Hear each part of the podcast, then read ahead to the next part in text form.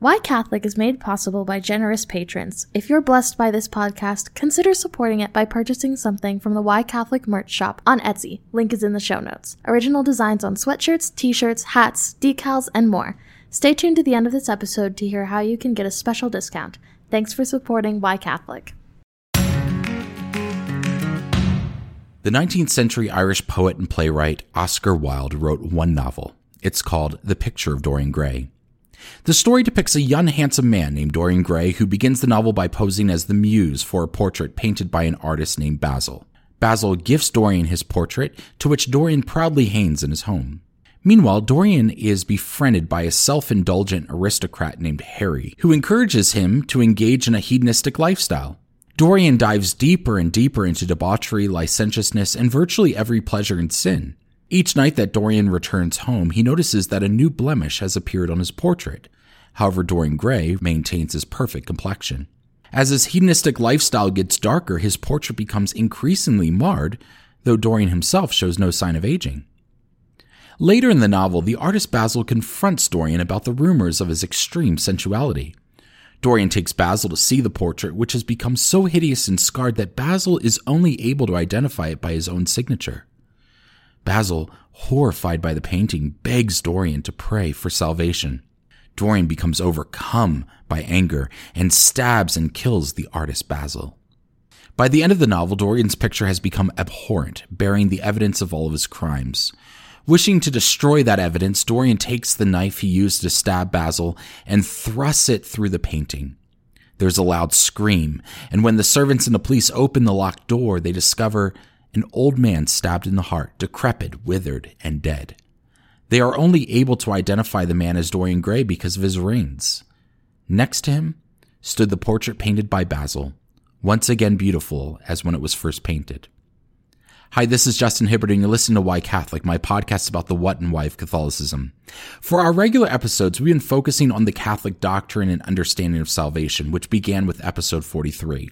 Today, we're going to conclude the mini-series on salvation by looking at the relationship between the body and the soul, or the physical and the spiritual. I want to return for a second to Oscar Wilde's classic novel, The Picture of Dorian Gray. It is widely believed this book served as a self-reflection of its author. Oscar Wilde was a hedonist, engaging in all sorts of pleasures and risky behavior. While he loved the pageantry of Catholicism, he couldn't seem to want to be Catholic enough to set aside his own self-indulgence.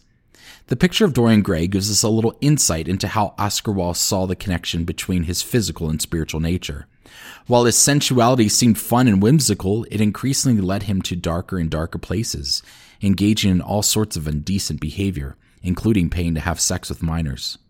The once whimsical and aristocratic playwright and playboy was eventually locked behind bars and then sent to exile, where he wandered the streets, squandering his last pennies on alcohol. At the end of his life, dying from syphilis and meningitis, Oscar Wilde begged for a priest, who baptized him and gave him last rites. Oscar Wilde died in the year nineteen hundred, just forty-six years of age. What Oscar Wilde understood and what he portrayed in his lone novel, The Picture of Dorian Gray, is that the physical and spiritual are interconnected. Now, that may seem obvious to some, but in reality, the connection between the body and the soul is a tenet that sets Christianity apart from many philosophies and religions.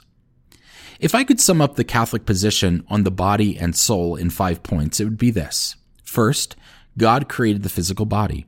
Secondly, the plan of redemption includes both the redemption of the soul and the physical body. Thirdly, in death, our soul is separated from our body. Fourth, in the end, all physical bodies will be resurrected. Fifth, those destined for heaven will receive an incorruptible flesh. Let me restate those five points again. God created the physical body. Redemption includes both the soul and the body. When we die, our soul is separated from our body. In the end, all physical bodies will experience a resurrection, and those who go to heaven will receive an incorruptible flesh. Let's break these five points down. First, God created the physical body. Genesis one twenty-seven tells us, quote, God created man in his own image, and the image of God he created him, male and female he created them, end quote. Now, that may seem obvious to some, but for others, this was something that really separated Christianity apart.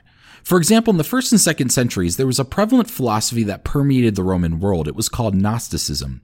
In reality, Gnosticism is a broad term with lots of different facets, but Gnostics believed in a disconnect between the body and soul. The physical world, in their understanding, was fallen, corrupt, and therefore evil. God couldn't have created the material world, including our physical bodies, because God was perfect. Gnosticism infiltrated the Christian church and led to all sorts of heresies. For example, Docetism, which promulgated the idea that Jesus only seemed human. He didn't really have a physical body. This is what makes Saint John's writing so revolutionary for the time. For example, in John one fourteen, Saint John emphatically declares that, quote, "The Word, Jesus, became flesh and dwelt among us," end quote. In other words, not only did God create mankind, but God himself became flesh and blood. He follows this up in John six with the Bread of Life discourse, where he records Jesus as saying, quote, "For my flesh is food indeed, and my blood is drink indeed. He who eats my flesh and drinks my blood abides in me, and I in him," end quote. In First John four, two through three, Saint John states, quote, "By this you know the Spirit of God. Every spirit which confesses that Jesus Christ has come in the flesh is of God, and every spirit which does not confess Jesus is not of God," end quote. This brings us to the second point. God's plan for redemption includes the body and the soul. As we see in the example of Oscar Wilde in The Picture of Dorian Gray, what we do with the body affects the soul and vice versa. Furthermore, we cannot have redemption of the soul without also experiencing redemption of the body. Again, if this seems obvious, it actually makes Christianity stand out as a countercultural way of thinking. Going back to Gnosticism, the Gnostics believed that salvation was attained through a secret knowledge, a freeing of one's soul from their body.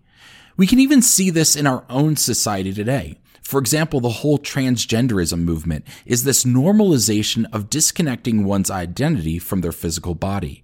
Just like in Gnosticism, it's based on this enlightenment where the individual rises above their physical characteristics and traits, a disassociation from physical reality.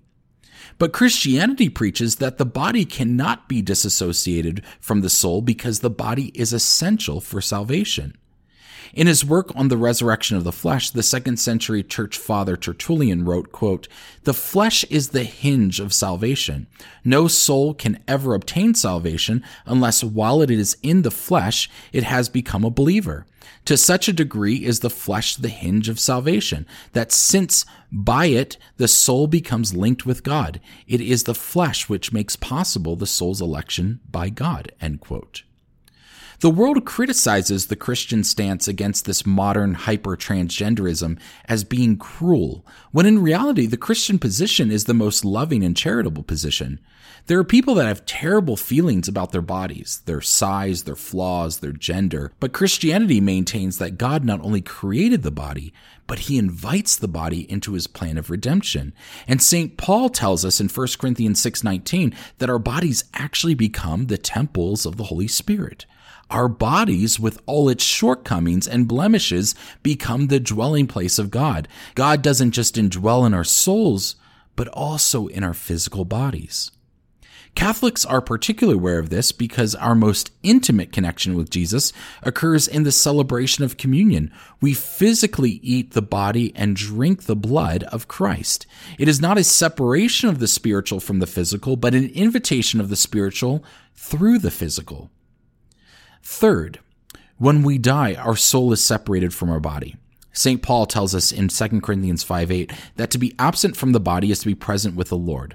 On the cross, Jesus told the thief next to him that he would be with him that day in paradise. In other words, when we die, our soul doesn't go to sleep with our bodies, waiting until the resurrection. Our soul separates from our bodies and enters the afterlife. Neither do we experience some sort of reincarnation, as Hebrews nine twenty-seven notes, quote, "It is appointed for man to die once," end quote. Fourth, we believe in the resurrection of the body. This belief was particularly revolutionary in the first few hundred years of Christianity. For example, the Sadducees, a group of Jewish leaders, rejected the notion of the resurrection. Many Greek philosophers proposed that since the body was a cage for the soul, the soul would one day be resurrected without the confines of the body. This was a prevalent belief in Gnosticism as well. Saint Paul in particular combats this heresy throughout the New Testament. For example, First Corinthians fifteen, where among other things, Saint Paul states, quote, "Just as we have borne the image of the man of dust, we shall also bear the image of the man of heaven," end quote. The Apostles' Creed and later the Nicene Creed also addresses this by emphatically stating that Christians believe in the resurrection of the body. In his work City of God, Saint Augustine writes, quote, "Thus the souls of departed saints are not affected by the death which dismisses them from their bodies because their flesh rests in hope, no matter what indignifies it, receives after sensation is gone. For they do not desire that their bodies be forgotten, as Plato thinks fit, but rather because they remember what has been promised by him who deceives no man, and who gave them security for the safe keeping even of the hairs of their head. They, with a longing patience, wait in hope of the resurrection of their bodies, in which they have suffered many hardships, and are now to suffer never again." End quote. This brings us to our fifth and final point. For those in heaven, not only will the body experience a resurrection and be rejoined with the soul, but the body will become incorruptible. Whereas Plato and other philosophers saw heaven as this liberation of the soul from the body, Christianity attests that the soul and the body will experience heaven, though in a perfected state. Jesus is the perfect model for what we believe about the connection between the body and the soul and the resurrection. Jesus took on the body of a human. His plan for redemption included his physical body. When he died, his soul was separated from his body. His body lay in the tomb, but the Bible tells us that he preached to the souls in prison. In the Apostles' Creed, we say that he descended into hell. Then Jesus experienced a resurrection, which included both his soul and his physical body. To prove that he was physically alive, he ate in front of his disciples and showed his wounds to them. But we also see that Jesus had a glorified body. He was able to appear in one place and then disappear and appear in another. This means that the more we enter into salvation, the more alive we become. In our next series, we are going to focus on the kingdom of God, the church, and the communion of saints. One of the criticisms that Protestants make of Catholics is that we quote-unquote pray to dead people. That's a terribly uninformed and unbiblical concept of what it means to be a saint. The Bible is clear. To live is Christ, to die is gain. In other words, in heaven, we become more alive, not less. Therefore, death is not the end of our life at all, but rather the necessary process by which we enter heaven and become more alive. And in heaven, not only will our souls be more alive, but eventually, so will our bodies. Speaking of incorruptible bodies, the Catholic Church acknowledges a miracle known as incorruptible bodies. There have been a number of cases where holy men and women haven't experienced bodily decay after their death. One of the most recent cases involved a nun named Sister Mary Wilhelmina Lancaster, foundress of the Benedictine Sisters of Mary, Queen of the Apostles. When she died four years ago, she was put in a simple wooden casket without a vault and without being embalmed. Her fellow sisters wanted to honor her by having her burial site within a newly built chapel, and so they exhumed her. And when they opened the casket, they discovered that her body was incorruptible. For the past week, at the time of this recording, thousands have made a pilgrimage to Gower, Missouri to view Sister Wilhelmina's apparent miracle. Sister Mary Wilhelmina Lancaster is believed to be the first known African American who has experienced an incorruptible body, and she joins a list of about one hundred other known cases of incorruptible bodies. I've included links in the show notes to other examples. What's the big deal about an incorruptible body? Well, there's a messianic prophecy in Psalm sixteen ten that says, quote, "For you will not abandon my soul to the realm of the dead. You will not allow your Holy One to undergo decay," end quote. Even though Jesus was in the tomb for three days, this prophecy indicates that God preserved Jesus' body from experiencing any early stages of decay. In the same way, he has preserved the bodies of these faithful Christians from experiencing decay as well. This miracle, if nothing else, demonstrates that God values not just our souls, but our bodies.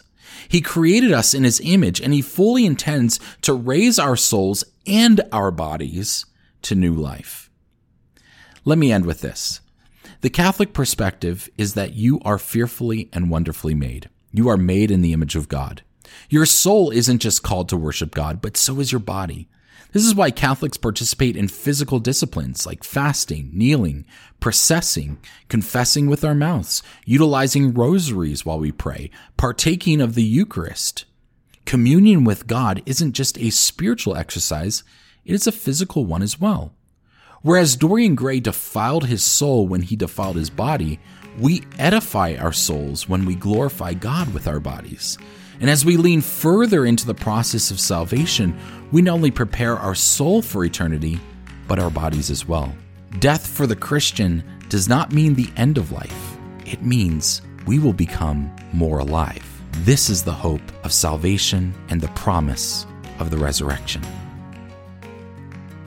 Thank you for joining me for Why Catholic. Be sure to subscribe to Why Catholic wherever you get your podcasts. And you can also subscribe to my Substack site and get the next episode in your email inbox. As a subscriber, you get a special discount code to the Why Catholic Etsy store. If you've been blessed by this podcast and you're feeling generous, there's also a way to financially support it, and patrons get some extra perks. To become a free subscriber or a patron, just go to why catholic dot substack dot com slash subscribe. Also join me on Instagram at whycatholicpodcast, all one word. Thanks again for listening. My name is Justin Hibbard, and this is Why Catholic. God bless you.